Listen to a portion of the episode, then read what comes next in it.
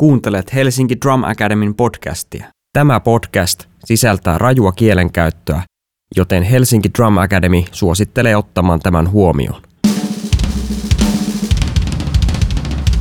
Hei, pannaanko jengi kuumaksi? Pistetään. Tervetuloa Helsinki Drum Academy podcastiin Laku Lahtinen Twist Twist Erkinharju. Kiitos. Kiitos. Täällä äänessä Jaska Lukkarinen ja, Rauhalan Tuomas Moro. ja tästä alkulämmittelystä päätellen luvassa on mielenkiintoisia hyviä juttuja ja hauskaa, hauskaa meininkiä. Tota, sanottakoon yleisölle kuuntelijoille kiitos palautteesta, sitä on meille tullut runsaasti ja se on pääsääntöisesti ollut vielä positiivista, joten, joten kyllä näitä podcasteja tässä jatketaan. Tota, niin, tervetuloa herrat. Kiitos. Mites, mites korona on kohdellut? Päällikkö voi aloittaa. siis sinä. niin, no miten se nyt on kohdellut niin kuin kaikkia, kaikkia viihdealan ihmisiä, matkailualan ihmisiä ja ihan tavallisia ihmisiä siellä kot, kotistereoiden ääressä. Et tota, viime, viime vuoden elo syyskuussa oli viisi keikkaa, sen jälkeen ei ollut mitään, Joo, mistä olisi saanut niin kuin rahaa. just näin.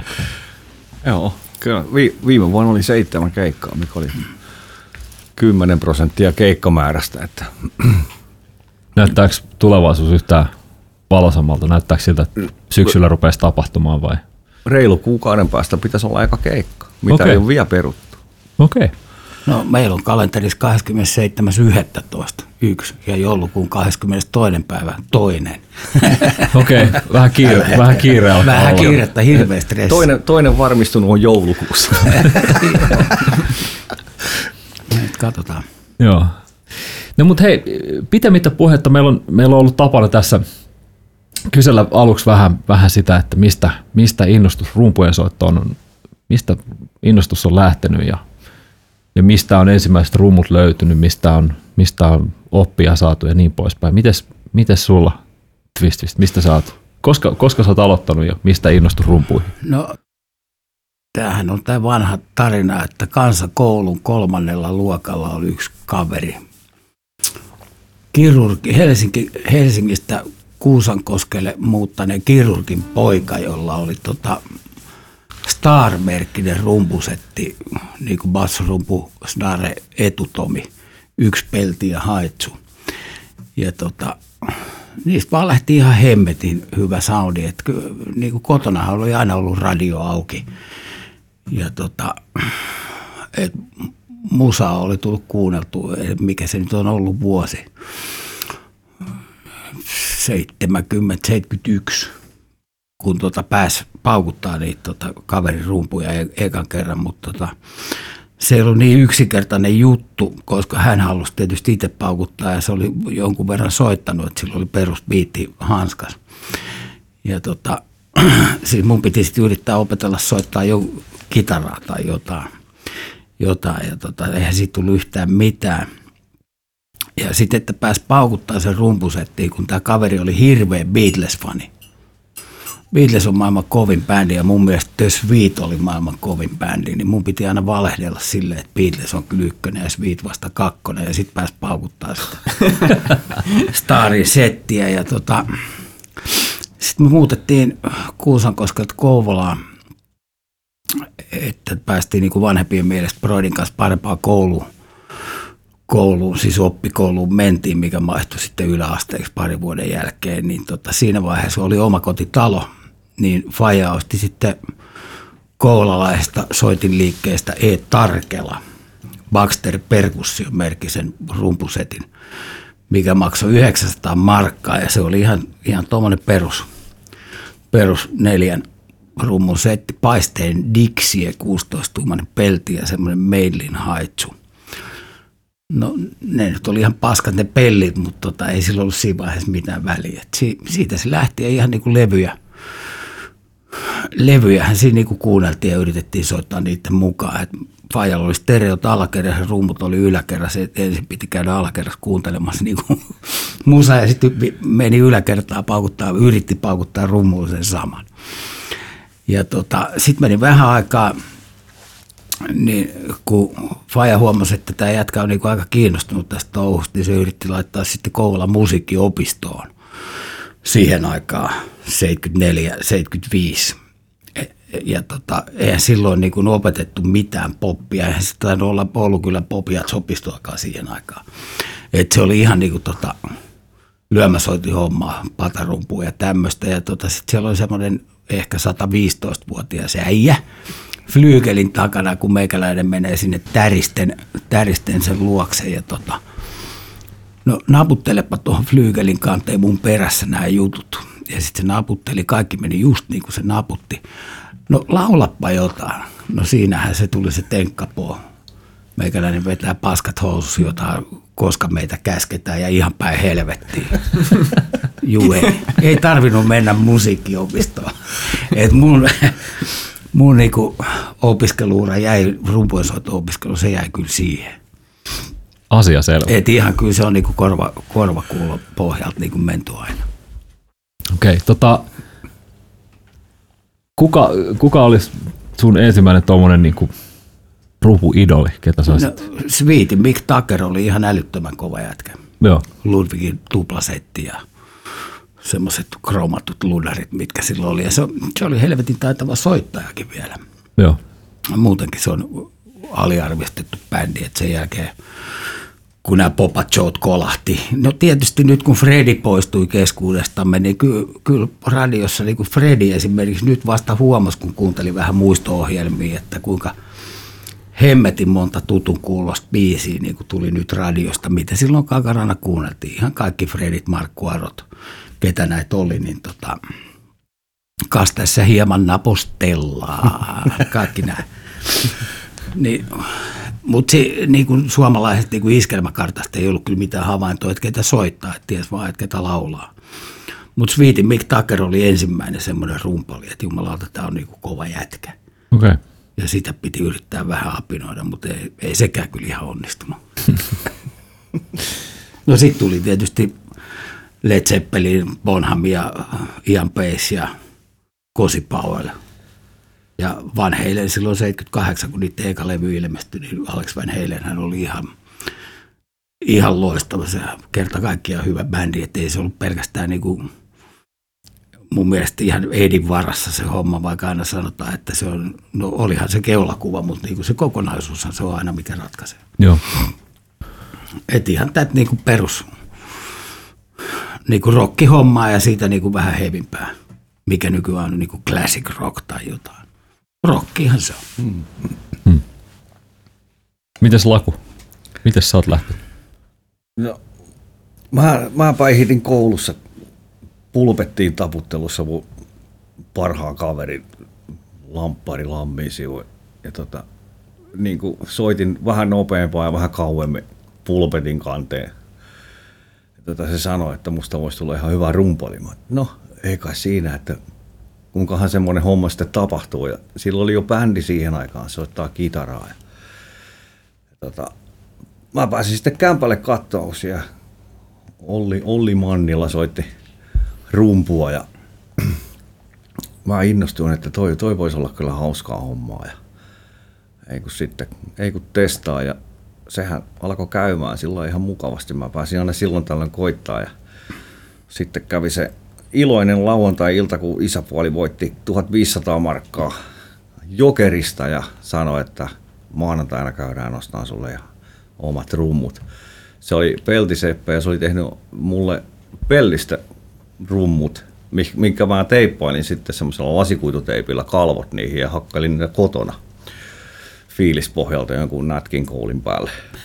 Ja tota, sillä sitten lähti ja sitten käytiin hakee musikerista tota, Morris-merkkiset rummut, kaikki rahat meni siihen, hienot Morris-pellitkin tuli siinä, jotka ei kestänyt yhtään lyömistä. Sitten ihmeteltiin siinä, että kuinka nämä vehkeet niin kuin toimii ja sain levysoittimet kellariin kerrostalossa. Yritettiin sitten vähän dempata sitä, ettei koko talo herää, kun mä menen sinne. Ja tota, siitä se sitten kuunneltiin, että jaha, tosta tulee tommonen ääni ja tästä tämmönen ääni. Ja sitten levysoitin päälle ja Hurrikanesin 10 kautta 80 ja, ja sitten Rock and Roll All Night Long ja Juisen tauko kolmonen. Siinä. Matti A. Takalaa siinä tuli sitten harjoiteltua ja, Maasa oli kova. ja tota, ei muuta, levari täysille ja sitten kolistelee. Siitä sitten lähti ja sitten mä pääsinkin kaverin bändiin heti jo varmaan puolen vuoden päästä ja siitä sitten lähti. Okei, eli teistä on molemmat si- täysin, täysin itse, itse oppineita. Joo. Tota, onks, onks mitään sellaista,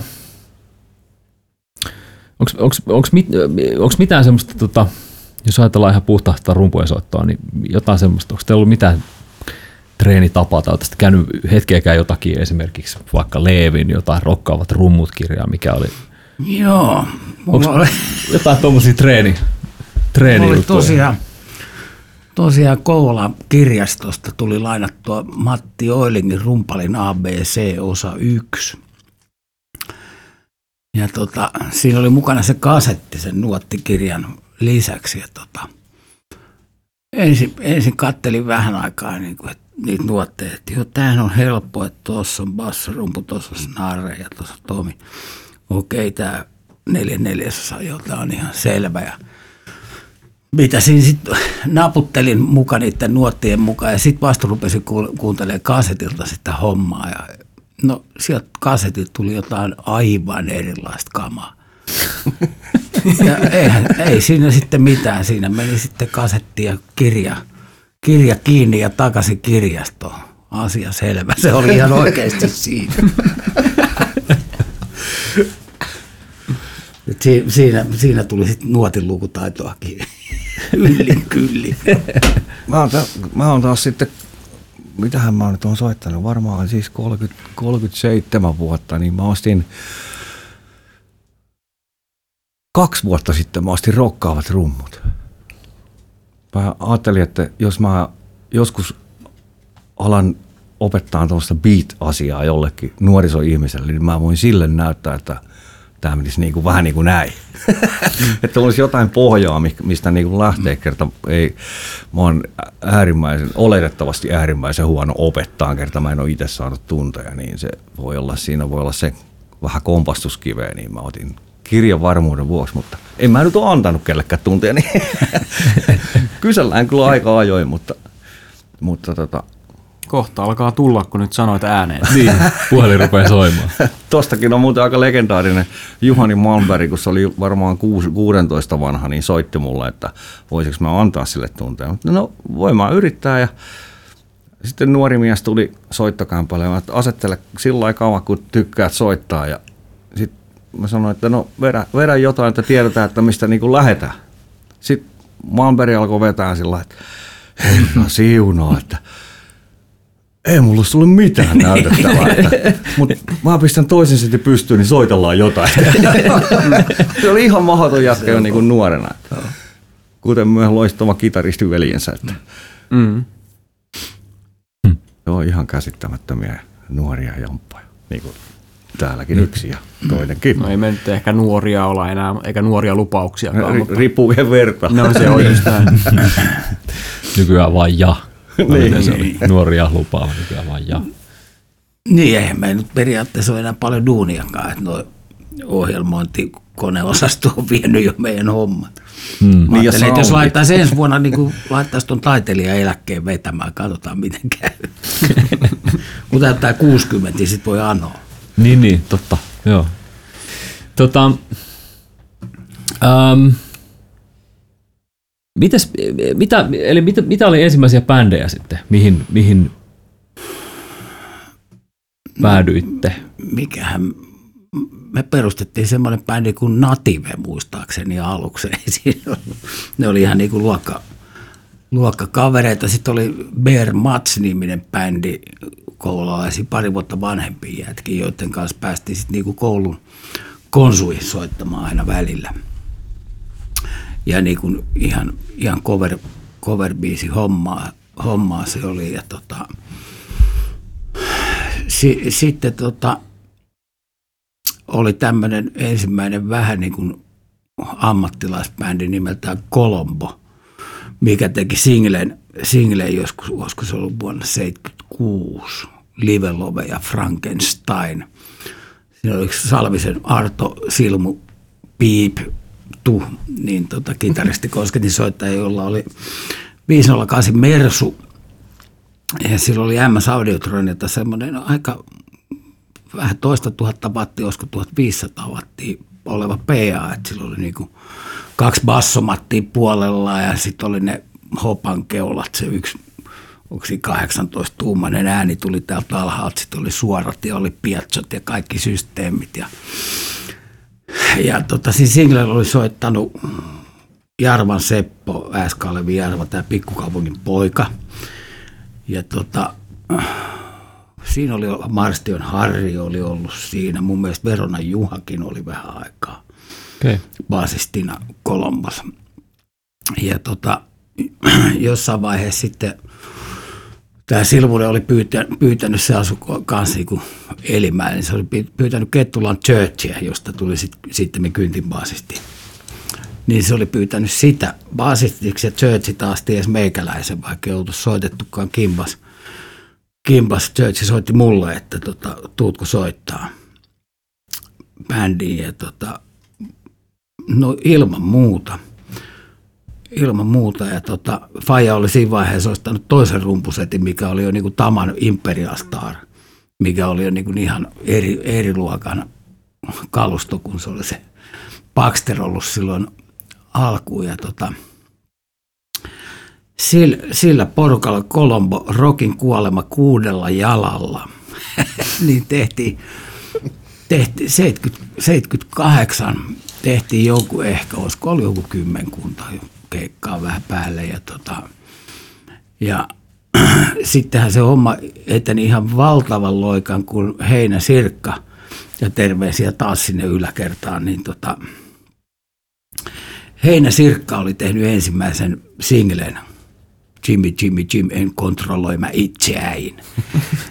Ja tota, Kalle Kansa oli mä muista sen ohjelmatoimiston nimeä, mutta joka tapauksessa näitä Helsingin isoja ohjelmatoimistoja siihen aikaan, niin ne etti sitten niin kuin Heinikselle bändiä ja tota, siinä, siinä sitten jotenkin Kolombo, Kolombo otettiin yksi tuttu kosketinsoittaja ja tota, vaihdettiin nimi yllätys, yllätys Jaguars nimiseksi.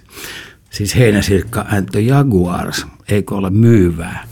niin, tota, sitten, sitten sillä mentiin niin kuin 79 kesä tehtiin jonkun verran, jonkun verran keikkoja. Se, se oli eka kerta, kun olen käynyt Tavastialla soittamassa.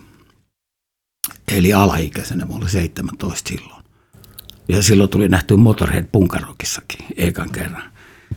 Ja tota, Esimerkiksi tavasta ja se, se, mieleen, että silloinhan silloin oli tämä niin jami, jamimeininki. Et kun bändi on esiintynyt, niin sen jälkeen sinne lavalle hyppäsi sitten Dave Lindholm ja Affe Forsman ja Albert Järvinen ja ketä siellä nyt mahtoi olla. Ja sanotaan nyt semmoiset viiden promillen etunojas suunnilleen. Ne paukkas ei edes kysynyt. Niillä saattoi olla omat kitarat mukana ja ehkä joku kaappia vahvisti, jos ei bändi ollut, mutta ei ne meiltä edes kysynyt, että saako noita kamoja käyttää. Ne vaan hyppäsi sinne ja alkoi jamittelee. Et tota, se, se, oli niinku sit se homma 79 ja, ja 80, no Heinis lähti tekemään sitten omia juttuja, siinä tuli jotain rahavääntöä. Se kansa ei ollut mitenkään helppo ohjelmatoimiston pitäjä. Ja tota,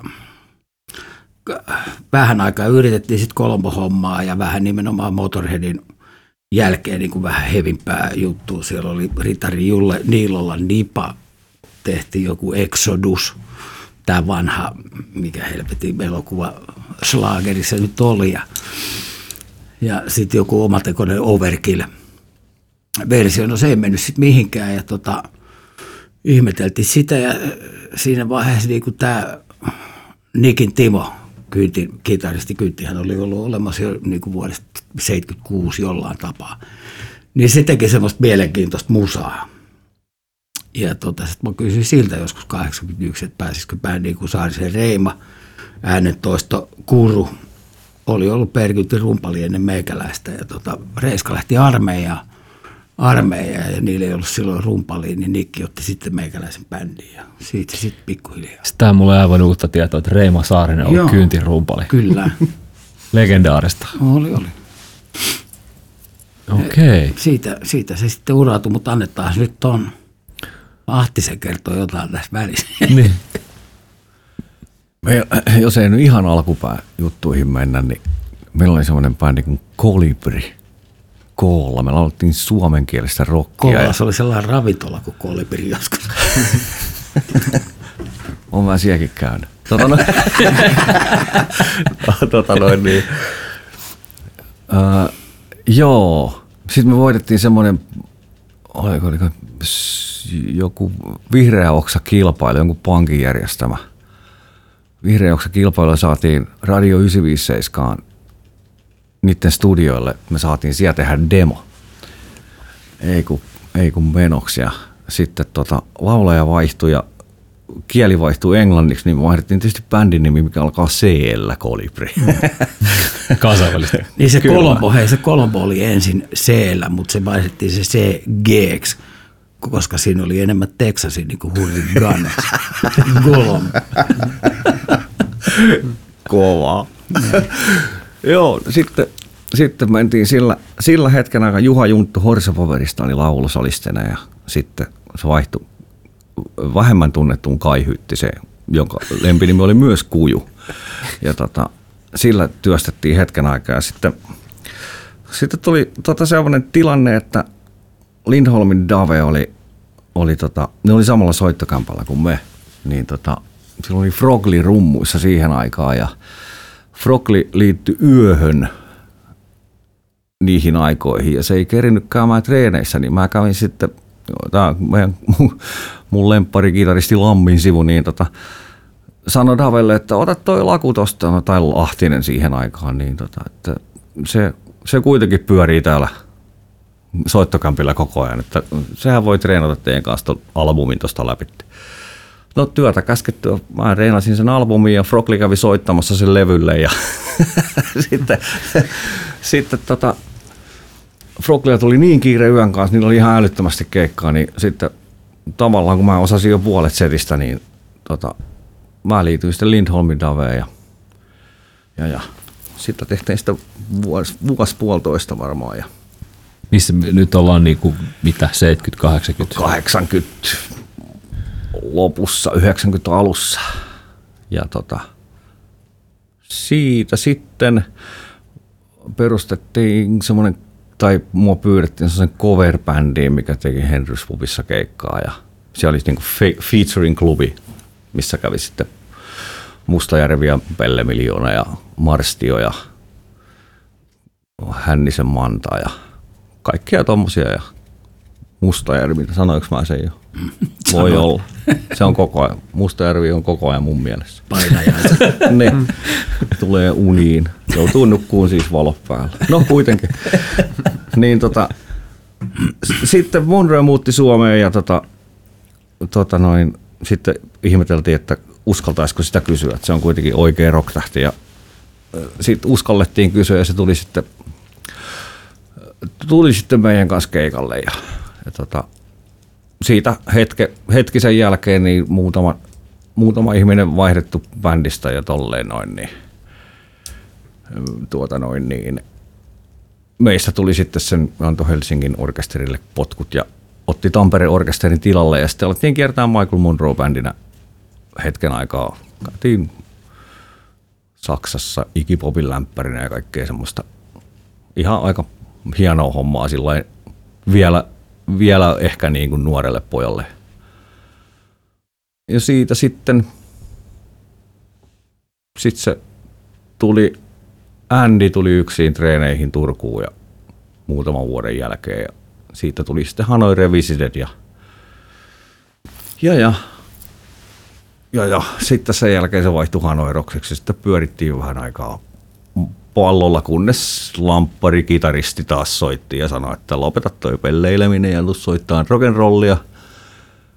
Ja pyysin pari viikkoa miettimisaikaa ja Popeda sillä välin sitten lupas siirtää kiertojen ajankohtaa sillä että mä ehdin tekemään yhden Euroopan rundin vielä ja Hanoin kanssa. Sitten Lontoossa loppu, loppu oli viimeinen keikka Hanoin kanssa 9. päivä maaliskuuta Astoriassa, joka on nyt perut, ei kun purettu eikä peruttu. On se varmaan peruttukin. On se varmaan peruttukin jo tältä vuodelta. Ja sitten no sit, sit mä liityin Poperaan. Siinä oli 9. päivä mä olin Lontoossa Hanoin kanssa ja 14. päivä Lapissa Poperan kanssa. Ja sitten siinä sitten on nyt oltu sitten, onko tämä nyt 12 vuosi, 900 kertaa soitettu kuuma kesä ja siltä se, pohjalta. Se on se Madin biisi, Herrat Sit, Dog. sitten on, sitten on va, vaimon kanssa perustettiin, al, alun perin oli coverbändi ja sitten tota, siitä tulikin ihan oikea bändi, kun Hovisalta ja Riitis alkoi tekemään biisejä meille ja nyt tehdään sitten vähän itsekin biisejä ja levyä tehdään nyt ja semmoista. Miten kauan toi Hanoi Rocks aika kesti sulla? No se Hanoi Rocksin nimellä se oli sen kuusi vuotta, että mä oon ollut semmoisessa baaritietovisassa, missä kysyttiin, että kuka on soittanut pisimpään Hanoi Rocksissa rumpuja, niin joutui kirjoittamaan, että minä.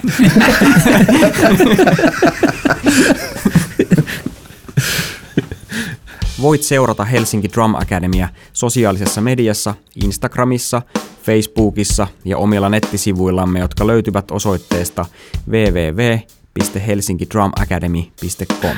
Hyvä. Oliko mulla yleisöllä tietoa asiasta? Joo, kyllä pari kaveria tiesi, että Toi. niin. Kyllä toi.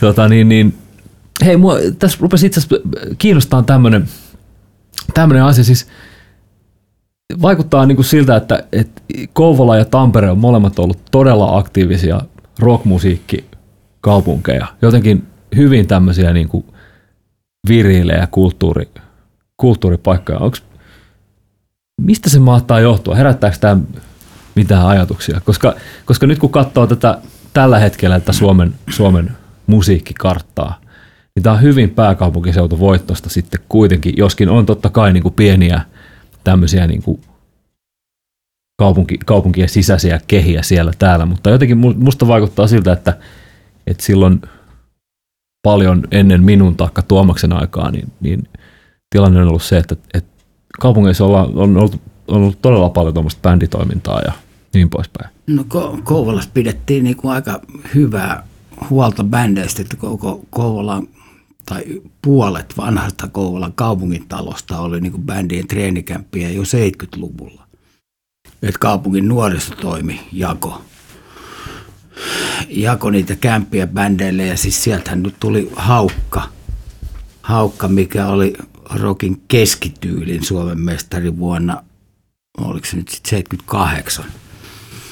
78, missä oli myöskin Verona Juha ja S. Kalevi Jarva ja sitten tota, Top Rank oli toinen bändi, mikä Pokolle levytti yhden LP ja monta, monta singleä. Ja, tota, ja Kilpeläisen Tuurehan on myöskin Kouvolasta Vesitornen juuresta ja sekin on soitellut aikanaan vanha kaupungintalo. Ja se, kun vanha kaupungintalo entisöitiin, niin vanha nuorisotalo kiskokellaritiloineen, niin muuttui myöskin bändien treenikämpiksi. Että en mä osaa sanoa muuta kuin, että se, siellä vaan niin nuorisotoimi piti aika hyvää huolta soittoharrastuksesta.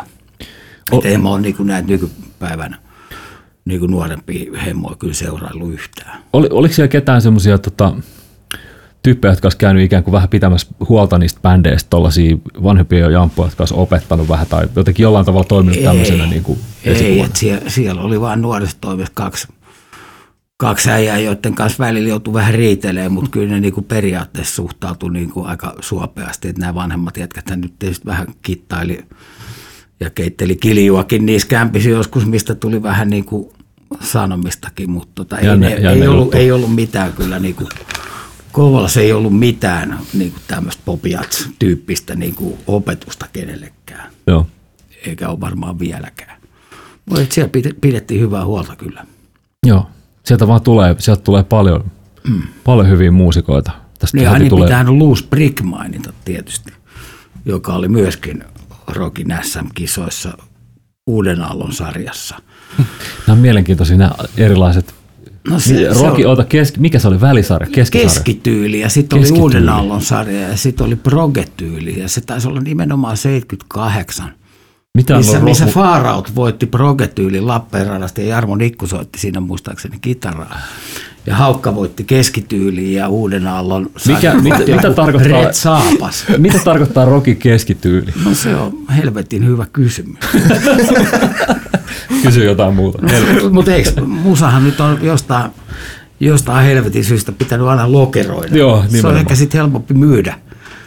Myydä, että niinku jengille sanotaan, että osta tästä laatikosta tai tosta laatikosta, mikä se on ihan perseestä, sori vaan.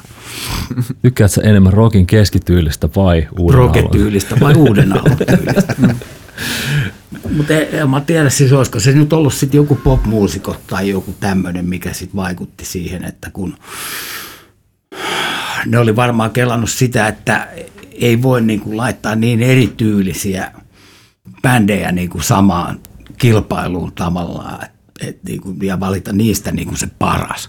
Se oli ehkä Ah, se okei. syy, Joo. että niitä piti sitten vähän niin kuin lokeroida, että valittiinkin yhtäkkiä kolme Suomen mestaria, mutta se 78 taisi olla ainoa vuosi kyllä, kun näin on tehty. Okei. Okay. Huh. Tampereella oli kanssa niin kuin Vuol, Vuolteen kadun nuorisokeskus, Vuoltsu.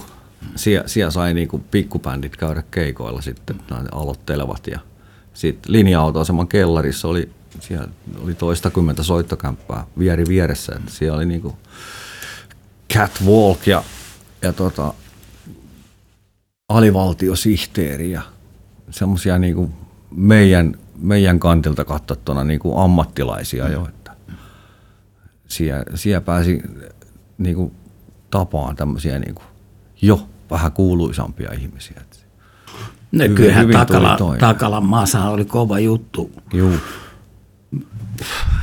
kun se näki niin kuin tämän Slamin Kouvolan kaupungin talolle ekan kerran, niin sehän oli rumpallinen, niin kuin, että vau, toi on muuten väärästä bändistä toi jätkä.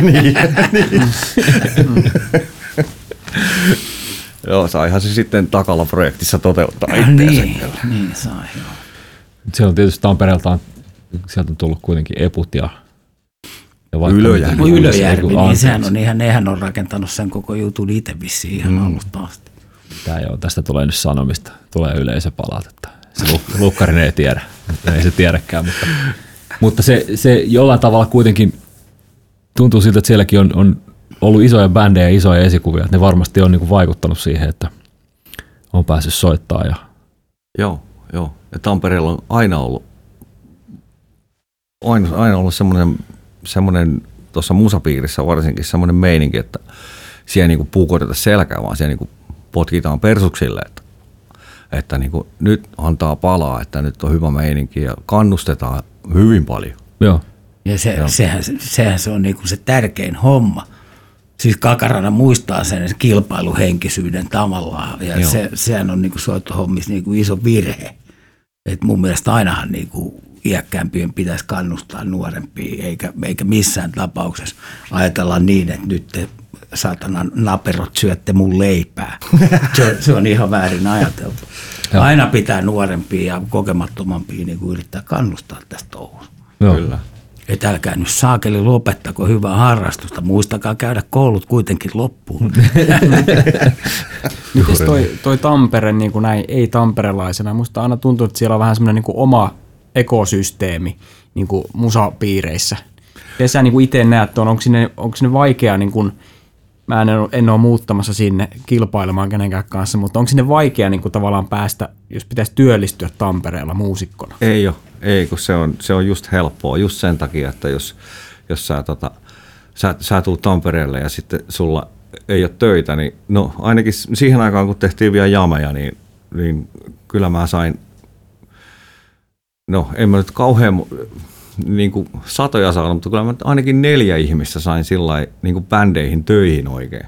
Joo. Sieltä ihan jamien kautta löytyi niin kovia jätkiä, että jotka sitten on jatkanut uraansa, musiikkiuraansa niin kuin ihan, ettei niiden tarvitse tehdä mitään muuta kuin soittaa. Toi on kyllä yksi semmoinen homma, varmasti tuo Jami-homma, mistä me varmasti kaikki ollaan yhtä mieltä, että se, sellaisen toiminnan tukeminen olisi niin kuin tärkeää sekä nuoremmille soittajille että vanhemmille. Että Ja siihen, siihen aikaan, kun mäkin niitä tein, niin se, se oli, jamit oli maanantaina, niin tota, varsinkin ensimmäiset muutamat vuodet, niin se baari oli aina täynnä. joo, Et se oli niinku ravintolalle hyvä live-musiikkia maanantai-iltana tai melkein yöllä. Ja seuraava Ei, vuorokausi. ei toiminut se maanantai-ilta läheskään joka paikassa. Ei niin. Täällähän oli Helsingissä oli siis London Pumis, Rautiaiset Tommi järkkäs, London Pumi Amea, missä oli. Ontoroksis oli jaamit kanssa. Siellä oli kans, joo, Ja me oltiin tuossa Henrys Pubissa kanssa. Tampereella. Ei kun Helsingissä. Ei kun niin täällä, niin justi, joo, Ja sitten oma, oma jamibändi oli sitten vielä joo. tuo Kuopio Henkassa. Niin, sielläkin oli, totta. Mikä muuten. loppu nyt just. Ja sitten Joo. me käytiin Tampereelta myös Turussa pitämässä jameja. Joo. Mike's Monster Jam. Ei, niin, niin, Tuli niin. muuten oltua hönössä aika paljon.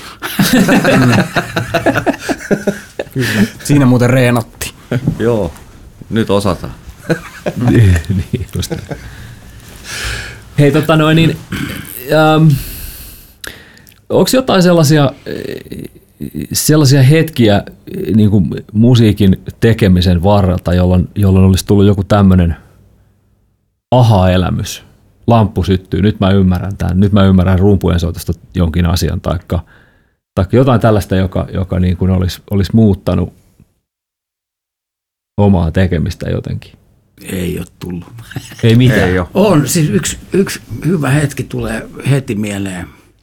Se ei tosi muuttanut mitään, mutta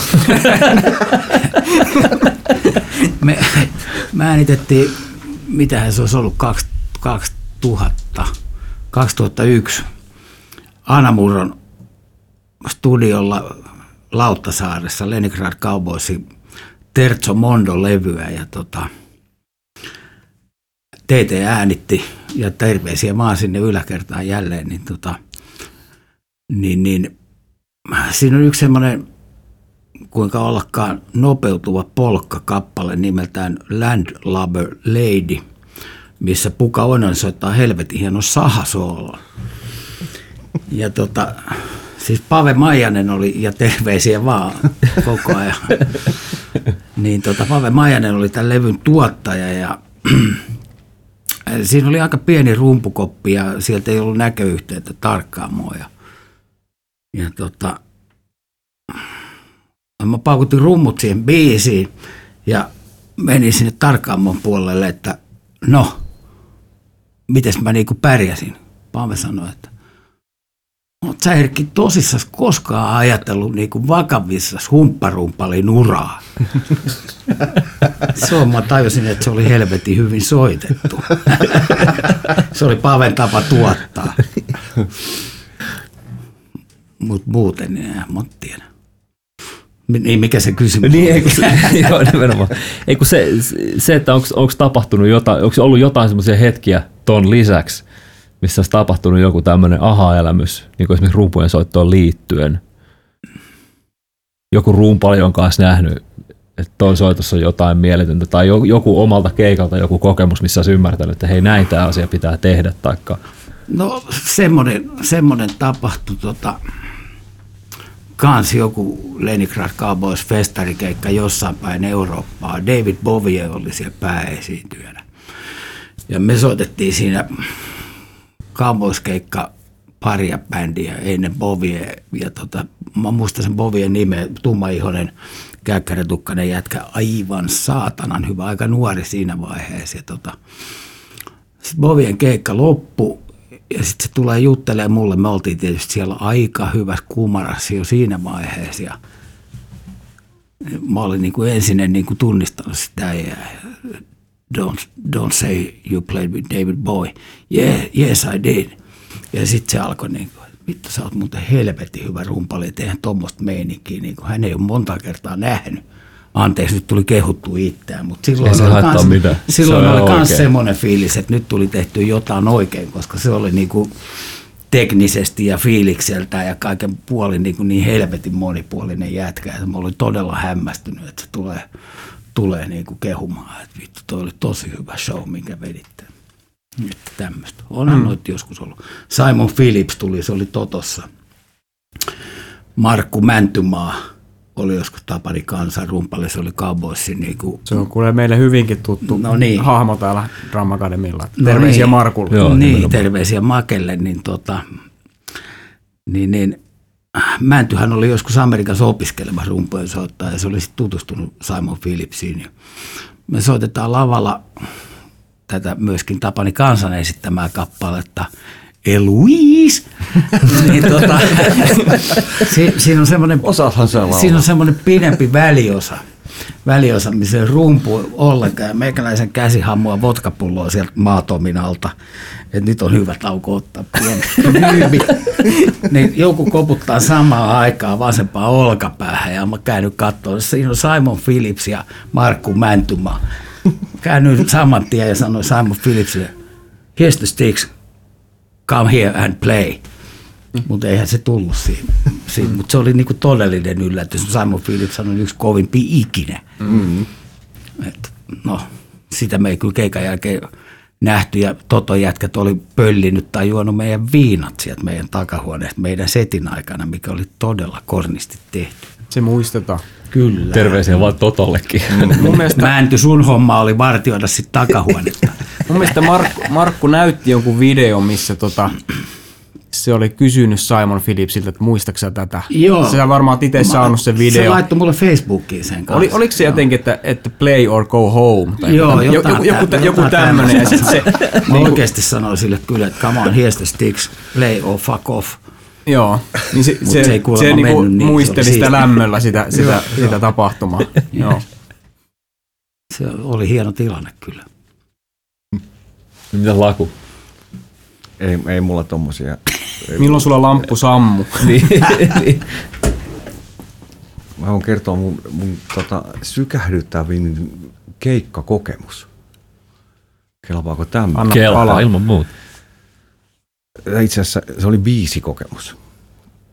Mä olin lomalla Turkissa ja mä tota, juuri silloin Hanoiroks tavallaan niin kuin perustettiin Monreal, tuota, toi mulle C-kasetin tota, lentokentälle.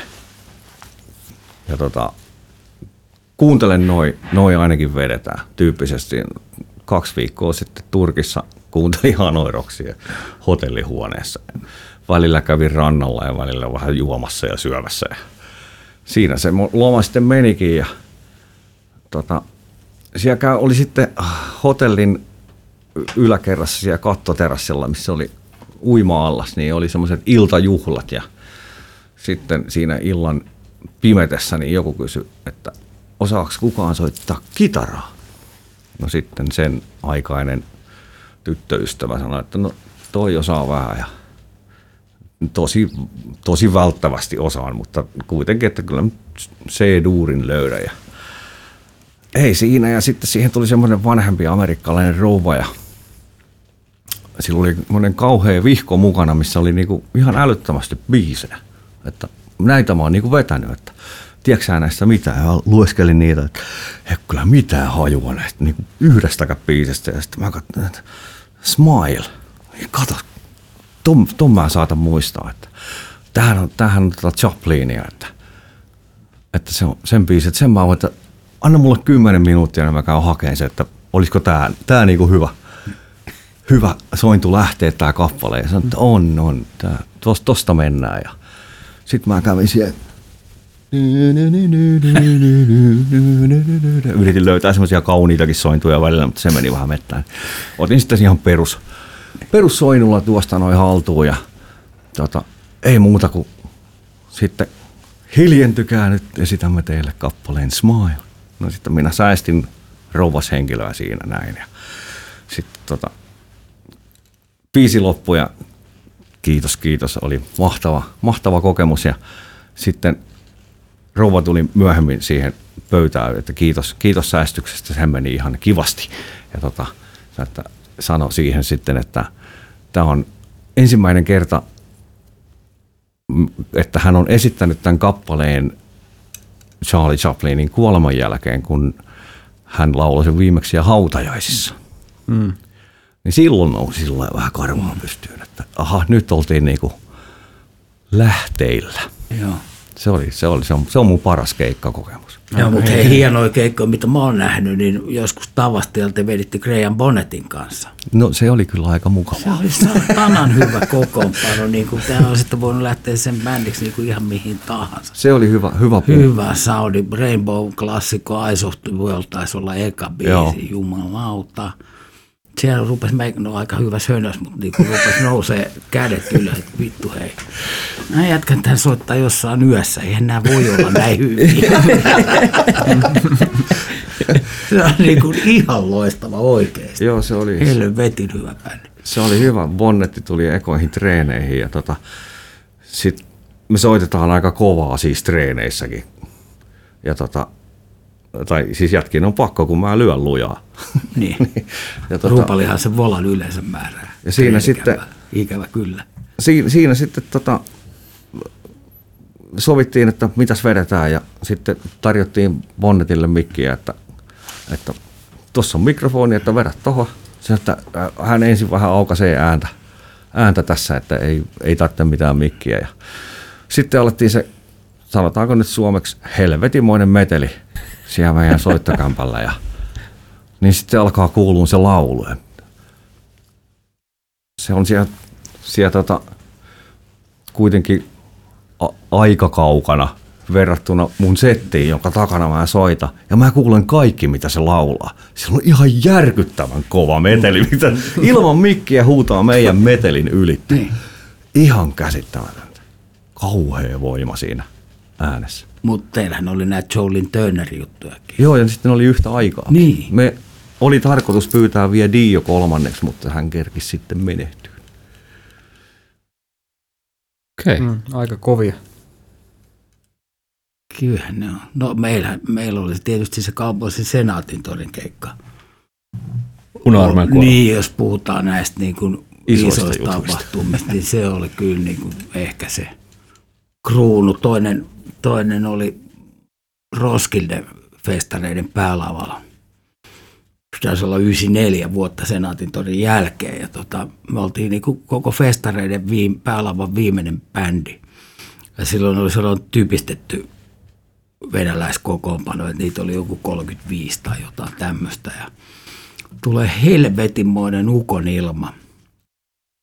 Ja tota, se oli jengi vieläkin vaikka kuinka, kuinka paljon. Ja tota, Jyrki Hytti, Toto toi East Way oli meidän niinku kiertojen manageri. Ja mä läksin sitten jossain venäläisnumeron aikaan kysyä, että voiko tämä lavalla niinku oikeasti olla todella kova ukonilma. Jengi mailaa siellä muuda, ne on ihan saves koko ryhmä. Ja voiko täällä niinku olla, jos salama iskee tähän? No se oli se Roskilde vanha lava, mikä Rolling Stonesin vanha, se on ollut joskus 80-luvun alussa.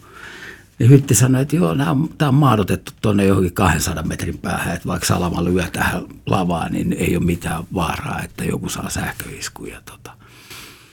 Siellä, on, siellä on sitten suomalaiset toimittajat, tämä on muuten pikku piikki.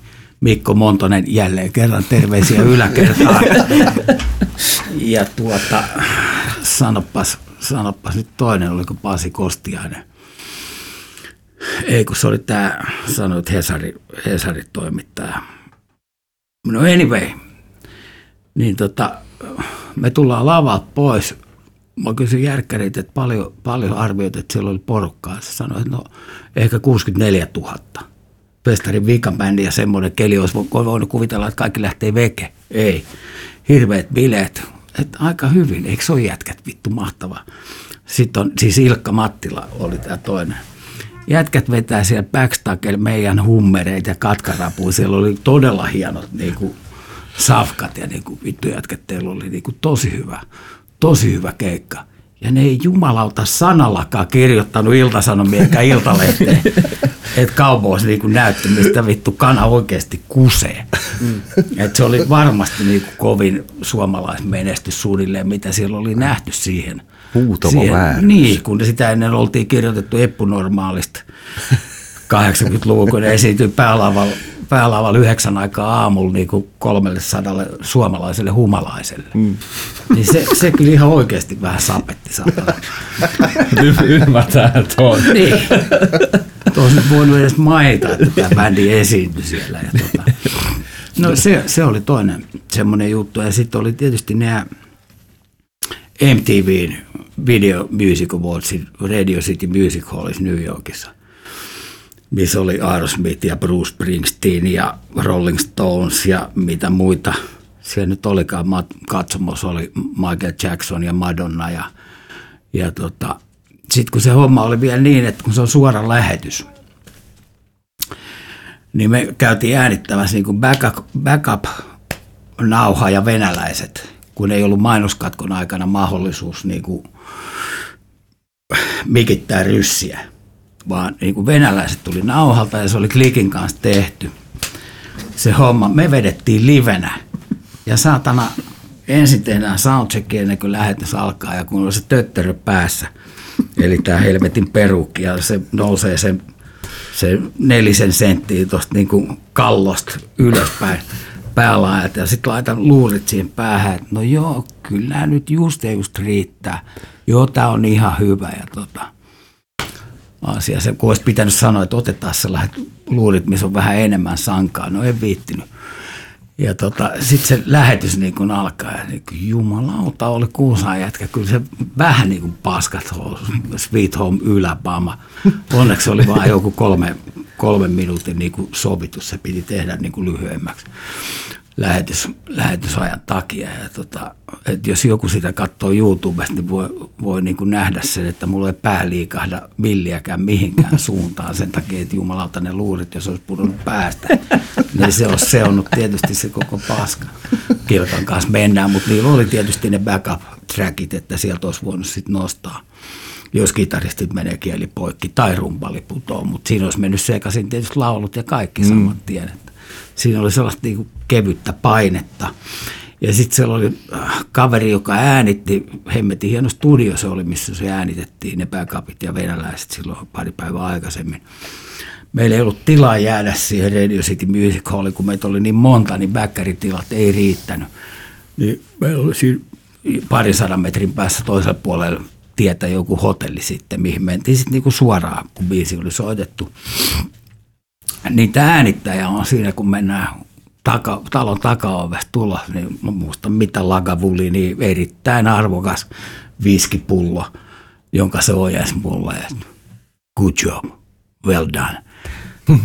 Se kuvittelee, että mä oon kanssa venäläinen, että vittu toi ei muuten varmaan klaaraa tätä juttua. Mutta se, se, oli kyllä semmoinen tilanne, että silloin jännitti ihan oikeasti. Perkele, tässä on monta, monta tekijä, muuttuvaa tekijää. Niin. No niin, se oli se Senaatin torikin kyllä, että siinähän oli tietysti tämä tekninen puoli ja se, että sitä ei ollut ehitty treenaamaan kuin se yksi viikonloppu Moskovassa. Ja tota. Mutta kaikki meni loppupelissä niin kuin aika helvetin hyvin, ei ollut mitään. Miten, eli miten toi nyt meni? Siis Per Gynt oli ensin, ja niin. sä menit siitä sitten lenkkareihin. Niin, no Per Gynt oli olemassa silloinkin, mutta siinä oli tota, kun se ensimmäinen kaupausleffa oli tullut ja ne oli pärjännyt sitten niin kuin Saksassa jossain elokuvafestivaaleilla hito hyvin ja siinä oli Brumanin Illi Lappeenrannasta, siis kotiteollisuuden nykyinen miksaaja käsittääkseni. Niin tota, mikä oli Jimmy Sumen Dreamsin rumpali joskus silloin, kun ne voitti Rokin SM-kisat 79. Missä sarjassa? Oli. Se taisi olla ihan silloin niin kuin ihan yhden. En ole kyllä varma, eikö se oli 77. No anyway, niin tota Illi, Illi oli sitten niin jotain ongelmaa siinä. Ja sitten Marjarana Jore, joka oli ollut, siis oli laulajana siinä ja se oli ollut myöskin Perkyntin roodari aikanaan pari vuotta, niin Jore kertoi, että tammikuussa 90 joskus niin kuin syyskuussa jotain tämmöistä, että tammikuussa alkaa Saksan rundi ja meillä ei oikein rumpali. Niin mä sanoin heti, että no, minähän tuun bändiin. Ja sitten Jore sanoi, että no sun pitäisi kyllä kertoa tuo niin Järvenpään sakelle. No et sä nyt voi kertoa. Ei kun sun pitää kertoa. Ja mä oltiin jotain hommaa äänittämässä Helsingissä silloin. Ja mä näin Saken sitten heti seuraavana päivänä Cafe Metropolis, mikä nykyinen Zetor, se on ollut pitkään. Niin tota, pienessä hönössä taas kerran, parempi pokeri. niin tota, menin sitten Saken luokse, että Jore, Jore kertoi tällaisen jutun, että te olette lähdössä tammikuussa Saksaan, että teillä on rumpali. No mie tuun bändiin ja Sakke yönsä käden ja sanoi, että tervetuloa. että se oli niin helppo, mutta mehän oltiin niin kuin tehty sitä ennen jo niin kuin kaksi uuden vuoden aattoa Tavastialla, niin kuin sliipparit ja kyynty, sliippykyynty vai mikä se oli. Että soitetaan, niin kuin molemmat bändit on yhtä aikaa lavalla ja soitetaan harjoittelematta toistemme biisejä. Et siinä oli miksaajille vähän hommaa ollut. No tuvat täynnä tietysti ja siellä oli toisena vuonna oli Matti Pellonpää ja terveiset sinne yläkertaan. Ja toisena vuonna Kari Väänänen kapellimestareina ja tota, se, se, oli niin helvetin hyvä meininki, että silloin oli niin jo Sakke ja Mato, niin kuin, että vittu, Kyntti on hyvä bändi ja tuo rumpali on hyvä. Mä tiesin, mä olin kuullut Sake sen aikaisen, aikaiselta tyttöystävältä, että toi Sakke haluaisi sinut bändiin joku päivä, että se meni silleen niin kuin aika kivuttomasti, paitsi Perkyntin osalta, että sieltä tuli sitten huorittelu aika tanakasti, että tota, mitä vittua sä nyt tuohon lähdet saatana huora. Okei. Okay. No kun se oli 91, niin siinä vaiheessa niin kuin kyntti oli niin kuin kuitenkin aika hyvässä laskusuhdanteessa tai niin kuin aika selkeässäkin. Ja tota, siitä niin kuin, kyllä mä laskeskelinkin sitä, että aivan hyvin ehtii tekemään niin kuin molempia bändejä, että sehän ei ole aikataulu, aikataulu kysymys, että yksi Cowboys kesti kuukauden missä oli 28 keikkaa, mutta muuten ne oli sellaisia niin kuin korkeintaan kaksi viikkoa. Et si- ja sitten saattoi olla niin kuin parin kuukauden tauko, että ne olisi ollut helppo kyllä niin kuin limittää jo siihen aikaan. Mutta siitä, kynttileirissä siitä tuli vähän, niin kuin, vähän pahaa verta aiheutti. Voit seurata Helsinki Drum Academia sosiaalisessa mediassa, Instagramissa, Facebookissa ja omilla nettisivuillamme, jotka löytyvät osoitteesta www.helsinkidrumacademy.com. Mitäs tota noin, niin, mitäs sitten sä jäit lenkkareista pois? Oliko Järvisen Sami meni sitten sun jälkeen? Joo, se oli, ka- se oli 2002. No meille syntyi jälkikasvu loppuvuodesta 2001 ja tota, silloin alkoi olla vähän semmoinen, Cowboysissa oli paljon jätkiä vaihtunut.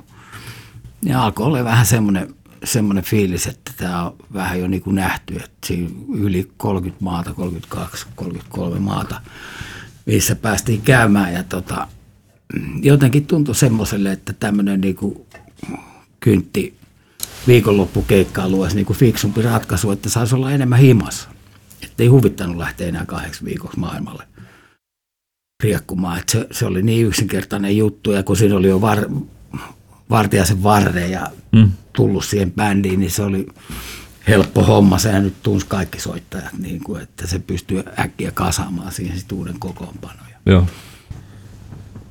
Et se, oli, se oli aika semmoinen luonnollinen siirtymä taas takaisin ja Kyntillä oli taas siinä vaiheessa kysyntää. Joo. Ja se oli niin kuin Churchia ulkoiluttamassa siinä vaiheessa homma. Just.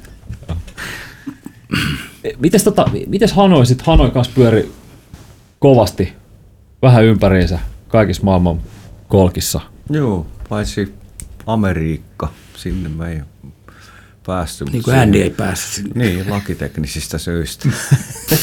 Andy oli vähän, vähän sekoillut siellä, siellä, siellä suunnassa maailmaa, niin tota, Michael joutui tekemään sitten ihan itse semmoisen promorundin, jolle me ei sitten ikinä päästy keikkailemaan sinne. Kysyntää olisi ollut kyllä ihan kohtuullisesti Mutta noista äh, hauskoista hetkistä, niin toi Guns N' Roses ei suostunut soittaa meidän jälkeen Japanissa. Onko se, onko se, onko se Summer Sonic, mikä on niin kuin Osakassa ja Tokiossa se festari, että niin kuin ne menee. Bändit on tuon, sitten ne vaihtuu tällä yhden päivän aikana. Niin, tota, niin ne sanoi, että me ei soiteta muuten Hanoin jälkeen, että pistäkää ne johonkin muualle vetää. ne laittoi meidät sitten se on se iso, iso halliin, sinne mahtui joku 10 000. Että ulkona olisi ollut joku 100 000 vissiin jengiä, mutta tota, meillä oli ihan mahtava bileet siellä sitten kuitenkin, että saatiin hyvät juhlat aikaiseksi.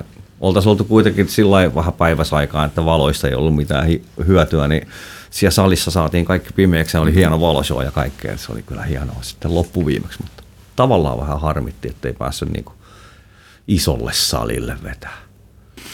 se on amerikkalainen tapa, että ne ajatteli, että te olette niin helvetin kovia, että se, sen takia te Niin, no mehän laittaa pesty lattia. Niin, niin. Me on vähän heikommat biisit meillä oli, mutta verrattuna Mutta se on amerikkalainen tapa niin kuin ajatella sitä asiaa, että niin kuin, miten jengi reagoi. No Guns N' Roses, se nimi on kuitenkin aika paljon isompi, mutta ne ajattelee niin, että lämpäribändi ei saa Se oli olla parempi, eikä Joo, missään se oli- tapauksessa mennä paremmin jengiin. Iggy, Iggy Popin lämpärinä, kun oltiin Saksan rundi, niin siellä kävi just sillä että ekan päivän jälkeen niiden manageri tuli sanoa, että puolet valoista ja puolet PAsta pois, että te ette ole pääesiintyjä. Mm. Mutta silti kuitenkin niinku, esimerkiksi Igin basisti tuli soittaa rumpuja meidän soundcheckissä niiden, niiden kamoilla. Joo. Soitti mun selän takana siellä ja mä, että hei, mahtava meininki, jamit. Sitten vedettiin siinä vart, varttitunti semmoista niinku kaikenlaista sontaa. Se oli ihan mahtavaa. Sitten höpöteltiin ja juotiin vaan kaljaa. Niin. Hei, puhutaanko hetki vielä ihan rumpujen soitosta?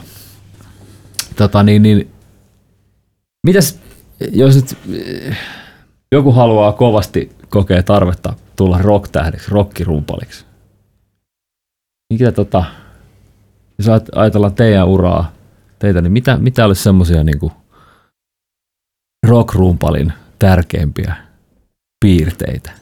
Monrose on sanonut se hienosti, että, että tota, suomeksi käännettynä, että on mukava niille, kun oot matkalla ylös, kerta sä tapaat ne kaikki samat ihmiset, kun sä tuut takaisin alas. Tuohon ei ole kyllä mitään lisättävää. Asia selvä. Hmm. Tuohon ei hirveän paljon ole mitään. Hyvin lisätä. sanottu. Mites sitten, jos ajatellaan ihan soittamista, mitä olisi semmoisia tärkeitä ajatuksia ihan, ihan rummutukseen liittyen? Kai se huha huha, kun sen saa pitää, pidettyä taimissa, niin se riittää aika pitkällä kerta. Kaikki maailman hittipiisit on tehty sillä. Niin, tietysti se on vähän niin kuin biisikohtainen juttu tai minkälaista musaa soitetaan, mutta että äh, kuten vissiin tuli jo sanottu, että kokonaisuushan se niin kuin ratkaisee sen koko homman, että ei, ei se ole rumpalin show, kun rockiin soitetaan, vaan se, millä se kokonaisuus kuulostaa. Pa- paljon te Et kuuntelette? more, more is, ei kun less is more. Miten Meinas toi, meidän väärin. kuunteletteko te tekstejä, niin kun te soitatte? Niin, tavallaan, niin kuin, mi- miten paljon se vaikuttaa teidän soittoon se? Mä tykkään ainakin poimia, poimia jotain pikkujuttuja, mikä tulee, mä, sen, mä yleensä haluan, että la, laulu on laulettu, esimerkiksi demolaulu jo valmiiksi, jos siellä on jotain mahtavaa bongattavaa. Mutta perusasiat pidetään niin kuin simppelinä yleensä. Mulla on tapana kuitenkin livenä soittaa aivan liikaa, mutta se nyt on, mä oon jäänyt tämmöiseksi. Niin, mutta jos siellä on jotain bongattavaa ja tekee levylle jonkun sen pienen vaikka pienen semmoisen lauluseurausjutun, mä tykkään semmoisista. No, ihan, ihan sama juttu, että niin kuin joku CC Topin Kimi oli jo Loving, mitä vedettiin joskus polkkana tai humppana, niin hit me like a ton of lead. Niin pakkohan siihen lead-sanan kupeeseen oli lyödä maatomia täysin. Hmm. hit me like a ton of lead. Niin totta kai. Joo. Ilman muuta. Mites, Mut, niin, muuten niin ei se, ei, sitä paitsi ei kyllä osaakaan, mutta niin kuin sellainen sopivissa kohdissa voi aina vähän yrittää niin kuin näyttää, mutta se riippuu ihan biisistä. mites Laku, kun sä tykkäät pyöritellä ja heitellä keppejä soitoaikana, mistä se on niin kuin, onko sulla jotain esikuvia siihen, tai onko sä vaan itse lähtenyt apinoimaan sitä hommaa vai? No se lähti sillä mä näin yöyhtyön viimeisen rumpalin Ari Toikan Horsepowerin kanssa keikalla joskus silloin pienenä ennen 18-vuotis syntymäpäivää ja Ari, Ari pyöräytteli silloin ru- noita keppejä. Mä katsoin, ei vittu, voi hitsin hitsi, että kylläpä vetää mahtavasti, että niinku rumpali esiintyy ja saa niinku, se on tosi viihdyttävää kateltavaa. Mäkin haluan. Siitä sitten lähti. Mä opettelin kaikkia ha- hassutuksia ja tommosia heitte, heitti, kapulaheittelyä ja pyörityksiä, mitä mä teen siis tietysti liikaa. Mä yritän aina kuitenkin sillä lailla muistaa, että en nyt välttämättä jossain hitaassa biisissä nyt kannata nyt alkaa pyörittää koko ajan keppiä, mutta, mutta tämmöisissä niinku perus rock-kappaleissa, niin sehän tuo siihen vaan. Se, mä tykkään esiintyä ja että, että jengillä on hauskaa ja Kyllä. sehän on vielä hauskempaa, jos keppi saattaa pudota. Niin sitten, Nimenomaan. sitten on aina hetken, hetkellisesti kiire ja sitten jengi saa naurata, "Haha, toi mokas. Suomalainen yleisö nimenomaan. Niin. Sehän on hyvä video, se tota, Korean Drummer Steals the Show YouTubesta Joo. löytyy, missä on nimenomaan Sinatra, onko se My Way vai? Mm. Joo. Kuitenkin hitaassa biisissä, niin kuin, että siinä voi tehdä kaiken perseilyn, mitä mahdollista. Niin, tota, Se on aika hauska. Joo. Hän toteuttaa sen no, sama se mm. jenkki jätkä. Tää on Kultatakki. väärässä. crazy Drummer. Kul, niin, kultatakki, joo. Mies, joka on Joo. väärällä keikalla. Sekin itse asiassa sehän soittaa ihan helvetin hyvin, mutta saattaa olla, että se menee vähän överiksi. Mm. jossain, jossain Ihan kohdissa. Nimenomaan, jossain kohdissa vähän keuli. Joo, mi, äh, tota, tällä äh, meikäläinen kun on tämmöinen soiton analysoija ja kouluttautunut ja kouluttautuu ja tutkii ja vääntää ja kääntää ja ihmettelee ihmisten fysiikkaa ja kaikenlaista tämmöistä niin kuin siis rumpujen soiton hieroglyfiaa, niin tota, semmoinen yksi asia, mitä mä tuossa tätä podcastia varten kattelin teidän molempien soittoa erinäisistä tilanteista, niin yksi mikä mulle tulee mieleen vahvasti on se, että se on, se on molemmilla hyvin luontevan näköistä, hy, tosi luonnollista, rentoa. Ei, ollut se, se, ehkä näyttää sille. No sepä se, se ehkä näyttää siltä, mutta että nyt kun tässä yrittää ka- väkisin kaivella sellaisia juttuja jotenkin, että miten te nyt oikein olette, että kai te nyt olette vähän jotain, että, että sitten oikeasti ole mitään miettinyt, että sitten mitään ei ikinä harjoitellut, niin, niin miten tätä kautta, jos mä yritän, yritän vähän tökkiä ja kaivella, onko tullut sekuntiakaan mietittyä sitä, että ehkä jonkun esikuvan kautta jälleen, hei, ton soitto on mageen näköistä, mäpäs matkin tota. Mistä se mahdollisesti tulee se semmoinen luontevuus? Tuleeko se siitä, että itse asiassa soittaa tosi lujaa, on pakko pystyä soittaa hyvin rennosti? Ei auta puristaa mailaa. Mä en, kyllä se nuorempanahan se lähti täältä niinku kyynärpäästä tonne sormiin asti, niin käsihän oli ihan jäykkä. Että se, että ranne rupesi taipuu, niin tota, sehän on tullut niinku treenien ja keikkojen myötä, että jos nyt on soittanut, mitähän niitä voisi olla 3000 keikkaa, en ole koskaan laskenut, mutta sen verran varmasti, niin pikku, pikkuhiljaahan se tulee luontevasti. Muutenhan siis rupeaa menemään paikat rikki jos on, jos on enemmän keikkoja, mutta tota, no en mä tiedä. No, no kyllä suomalaiset rumpalaiset joku Remu vaikutti silloin. Motorhead, Filthy Animal, Taylor, niitä sitten tuli matkittua. Tommy Lee. Et en mä muista, mistä se mun vasemman käden nosto niin kuin lähti. En mä muista yhtään rumpalia, jota mä olisin kattonut, että se lähti siitä. Se vaan tuntui sellainen, että on rajun näköistä, kun mm-hmm. mä oon oppinut ikinä pyörittää keppejä. En mä. en oikein, enkä tätä fuulaushommaakaan.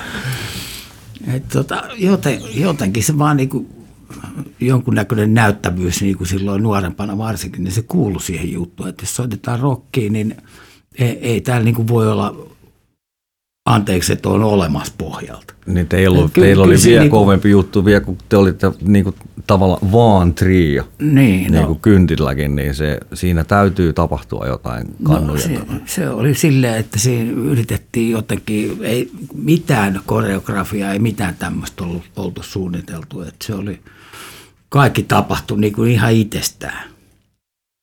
Et tota, Nikki oli jo ennen, ennen kuin nämä Rogiassa me eikä LP tehtiin, niin se oli, se oli lavalla aika hullu jätkä ja se kiipeili kaiken näköisiä PA-telineisiin silloin nuorempana ja niin kuin, eihän siinä auttanut, kun yrittää itsekin näyttää, niin kuin, että pesee. Sitähän se oli.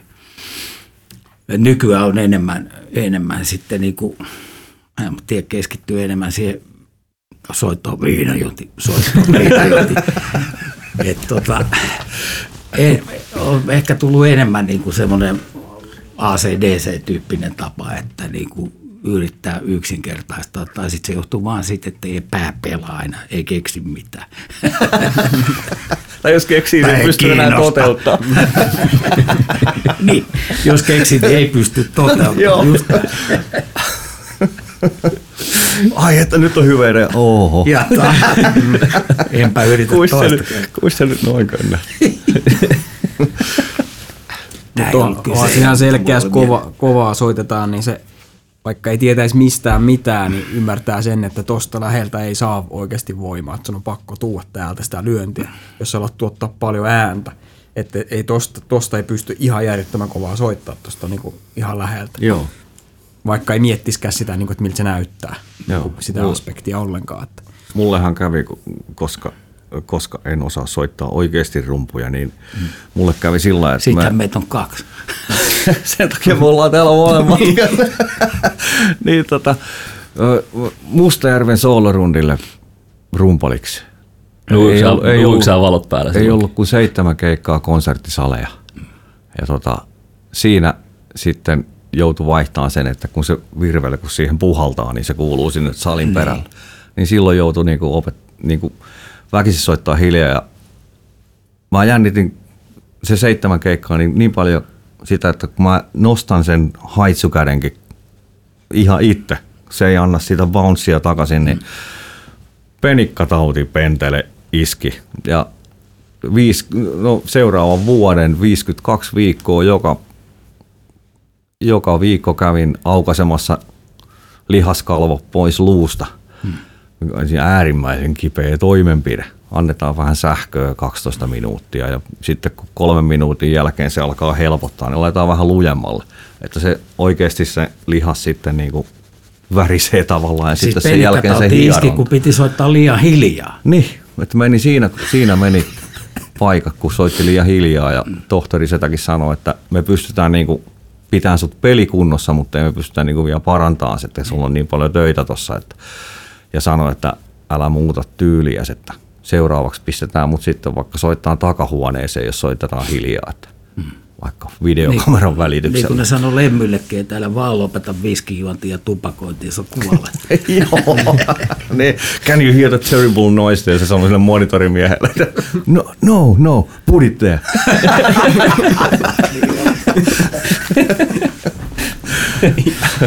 me tehtiin Motorheadin kanssa muutama, muutama semmoinen sama keikka. No me aivan oltiin silloin- loistavia jätkiä. Me oltiin ne kolme keikkaa silloin kimpas. Joo, joo niin. Mikä se oli 2007? Joo, Bastardo sanoi Roksia. Lemmy. legendaarista. Kuulostaa nimenomaan just legendaariselta. Mm. Joo. Tässähän sitä on turistu. Niin ei Onko sulla, tu- onko sulla tuommoista jotain... nuoremmille rumpaleille voi sanoa, että jälleen kerran uusintana repeat, että älkää lopettako hyvää harrastusta. Nimenomaan. Ei sillä Joo. ole mitään väliä, miten sitä vetää. Jokainen saa vetää just niin kuin huvittaa. Se on musa vaan. Niin. Juuri näin. Mitäs Tuomas, onko No ei mulla mitään, mielessä? tässä on erittäin hyvää settiä mun mielestä. Meillä on tunti vartti tossa, tossa turistu, että Se ei sen verran pitää vielä kysyä siis tuosta kamapolitiikasta itse asiassa. Kiinnostaa ihan vaan se, että mitäs paistetta, pearlia, mitäs kaikkea. Juuri näin. No, olen avoin kaikille ehdotuksille, mitkä koskevat rumpumerkkejä. Kunhan ne on hyviä eikä maksa mitään. Et no paisteen, paisteen pellit mulla on ollut, ollut tota, mikä vuosi se nyt olisi ollut, 85. Varmaan 85, kun tota, Sorvalin upi ja terveisiä sinne yläkertaan jälleen sydämelliset terveiset. Sorvalin upi sitten niin kuin hoiti, musamaailma oli ruvennut tuomaan paisteenpeltejä maahan ja Sorvalin upi sitten paisteen endorserinä, niin se otti sinne yhtey- yhteyttä ja sanoi, että tässä on niin semmoinen, semmoinen lupaavahko nuori rokiannu, mikä saattaisi myydä, myydä junioreille tätä tuotetta aika hyvin, niin tota, mulla oli pitkän aikaa semmoinen ihan, että mit- mitä vaan, niin se ei maksanut mitään. Ja tota, ky- kyllä ne taisi myydäkin aika hyvin. Tuntuu, että sulla ja Haavisto Janne oli erittäin hyvät Joo, taisi olla Jannella. systeemit siinä 80-luvulla. Sinne Joo, Tarotin Kinari Pekullakin taisi olla ihan hyvä diili. Mutta tota, paiste, paiste on ollut semmoinen rockisymbaali, että on ollut 2002, sit niin kun ne lopetti kolme tonnisen sarjan, anteeksi 2002 tekemisen tuli kolme tonninen tilalle, mikä oli hyvin vastaava kuin 2002, niin kuin erittäin hyviä rockpeltejä. Sitten oli Signature-sarjaa yhdessä vaiheessa, tuli käytettyä aika paljon. Paljon, mitkä toimii, on ihan loistavia. Ja mun mielestä se helvetin kirkas soiva soundi, mikä niissä on, niin, niin se on, se on rockihommaa niin kuin ihan ehdoton. Ja sen niin kuin tunnistaa levyltäkin. Mhm, joo. Vaikka olisi vähän huonompikin äänittäjä, niin sen tunnistaa silti. Et tota, millään, millään tavalla niin kuin halveeraamatta mitään kilpailevia merkkejä. Kaikkihan ne on hyviä nykyään mm. oikeasti. Et ne on niin kuin hyvin pitkälle makuasioita, mutta niin kuin paiste, paiste on mun korvaa. Mitä? Niin se on, niin tota, se, on, se on edelleen niin kuin, se on niin kuin it. Joo. Ja rumpu, rumpuosastolla nuorena oli niinku sen Tama setin jälkeen, niin MS Audiotronin kanssa ne oli pörli diili siinä sitten monta vuotta. Ne, ne ikään kuin peilinpalarummutkin on edelleen tuolla Bastaros treenikämpällä olemassa. Ja tota, sitten jossain vaiheessa niin kuin DV, DV ostin, ostin, kun Cowboys-hommissa oli semmoinen vaan Pearly World-sarjan setti. Että vittu, tää ei ole nyt niinku tarpeeksi, anteeksi, hitsi, tää ei ole tarpeeksi hyvä. Niin tota, sit ostin, ostin tota F-musiikki, oli tuossa Kaisaniemessä, niin ostin sieltä sen DV-setin, mikä mulla on periaatteessa runkona vieläkin. Bastardos-hommissa ja DDR-hommissa sitten hankittiin muusamaailmasta tämä PDP, meksikolainen tehdastekonen DV mikä, mikä on he, he, niin kuin hintalaatuisuuden on ihan loistava.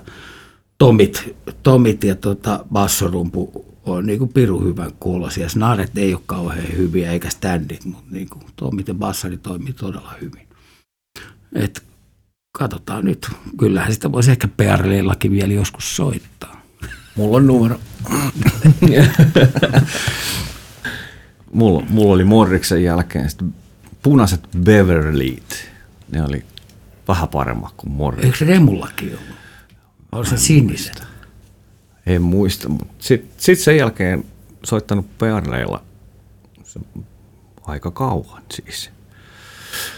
Ja kunnes sitten tuli joku Hanoiroksin albumin äänitys ja mä soitin Niemen Ristolle SMille, että nyt tarvittaisiin vähän parempi setti kuin toi mun World Series, että mm. nyt äänitetään musiikkia ja, ja tota, mä sain sitten käyttöön semmoisen Masterworks, eli se käsin tehty mm. Versio aiheesta. Ja siinä oli, siinä oli niin, kuin niin, niin hyvä soundi, että miksaaja sanoi, että nyt, nyt on kyllä, että eihän tälle tarvitse tehdä mitään, että kanavat auki ja se on niin kuin siinä. Ja sitten mä ihastuin niihin niin iki hyvin, että mä ostin sen siitä sitten saman tien se setin suoraan studiosta. Ja sillä mä tein, mä tein 15 vuotta kaikki keikat sillä. Nyt se on eläkkeellä mun omalla kotistudiolla ja siinä on mikit pystyssä koko ajan ja mä äänittelen sillä uutta matskua sitten ja sitten keikkasettinä on tota, Masterworksi kanssa semmoinen tuplavastarisetti, koska me halutaan olla edelleen nuoria miehiä. Meillähän on yksi biisi, missä tarvitaan tuplia, eli sukset. Mm. Mutta se täytyy soittaa tuplilla, koska Kari Holm on soittanut sen levylle tuplilla. Ja se on, se on äärimmäisen vaikea, kun se on niin hidas. Niin no. Niin. Mm. Eikö se nyt menisi niin kuin Menis. paranoid Menis se yhdelläkin. Niin. Mutta kun en, en mä halua. Mä haluan kunnioittaa originaalia sen verran, että vedetään sillä niin kuin se on tehty. Ja Mä hämärästi, tuolta biisistä tuli mieleen, Kouvola, Kouvolassa oli, oliko se Green Apple siinä vaiheessa, niin tota, mä olen käynyt, silloin kun Holmi soitti, niin mä olen käynyt vetämässä sukset Popedan kanssa, mutta sanotaan, että se oli kyllä siinä etunojas puolet nopeampi. se ei olisi mennyt enää yhden jalan. Jotain se jätkät katsoo Kostola ja Pateen, mitä vittu. No sinnikkäästi. Hirveätä ylitempoa alusta loppuun. joo, joo. No niin.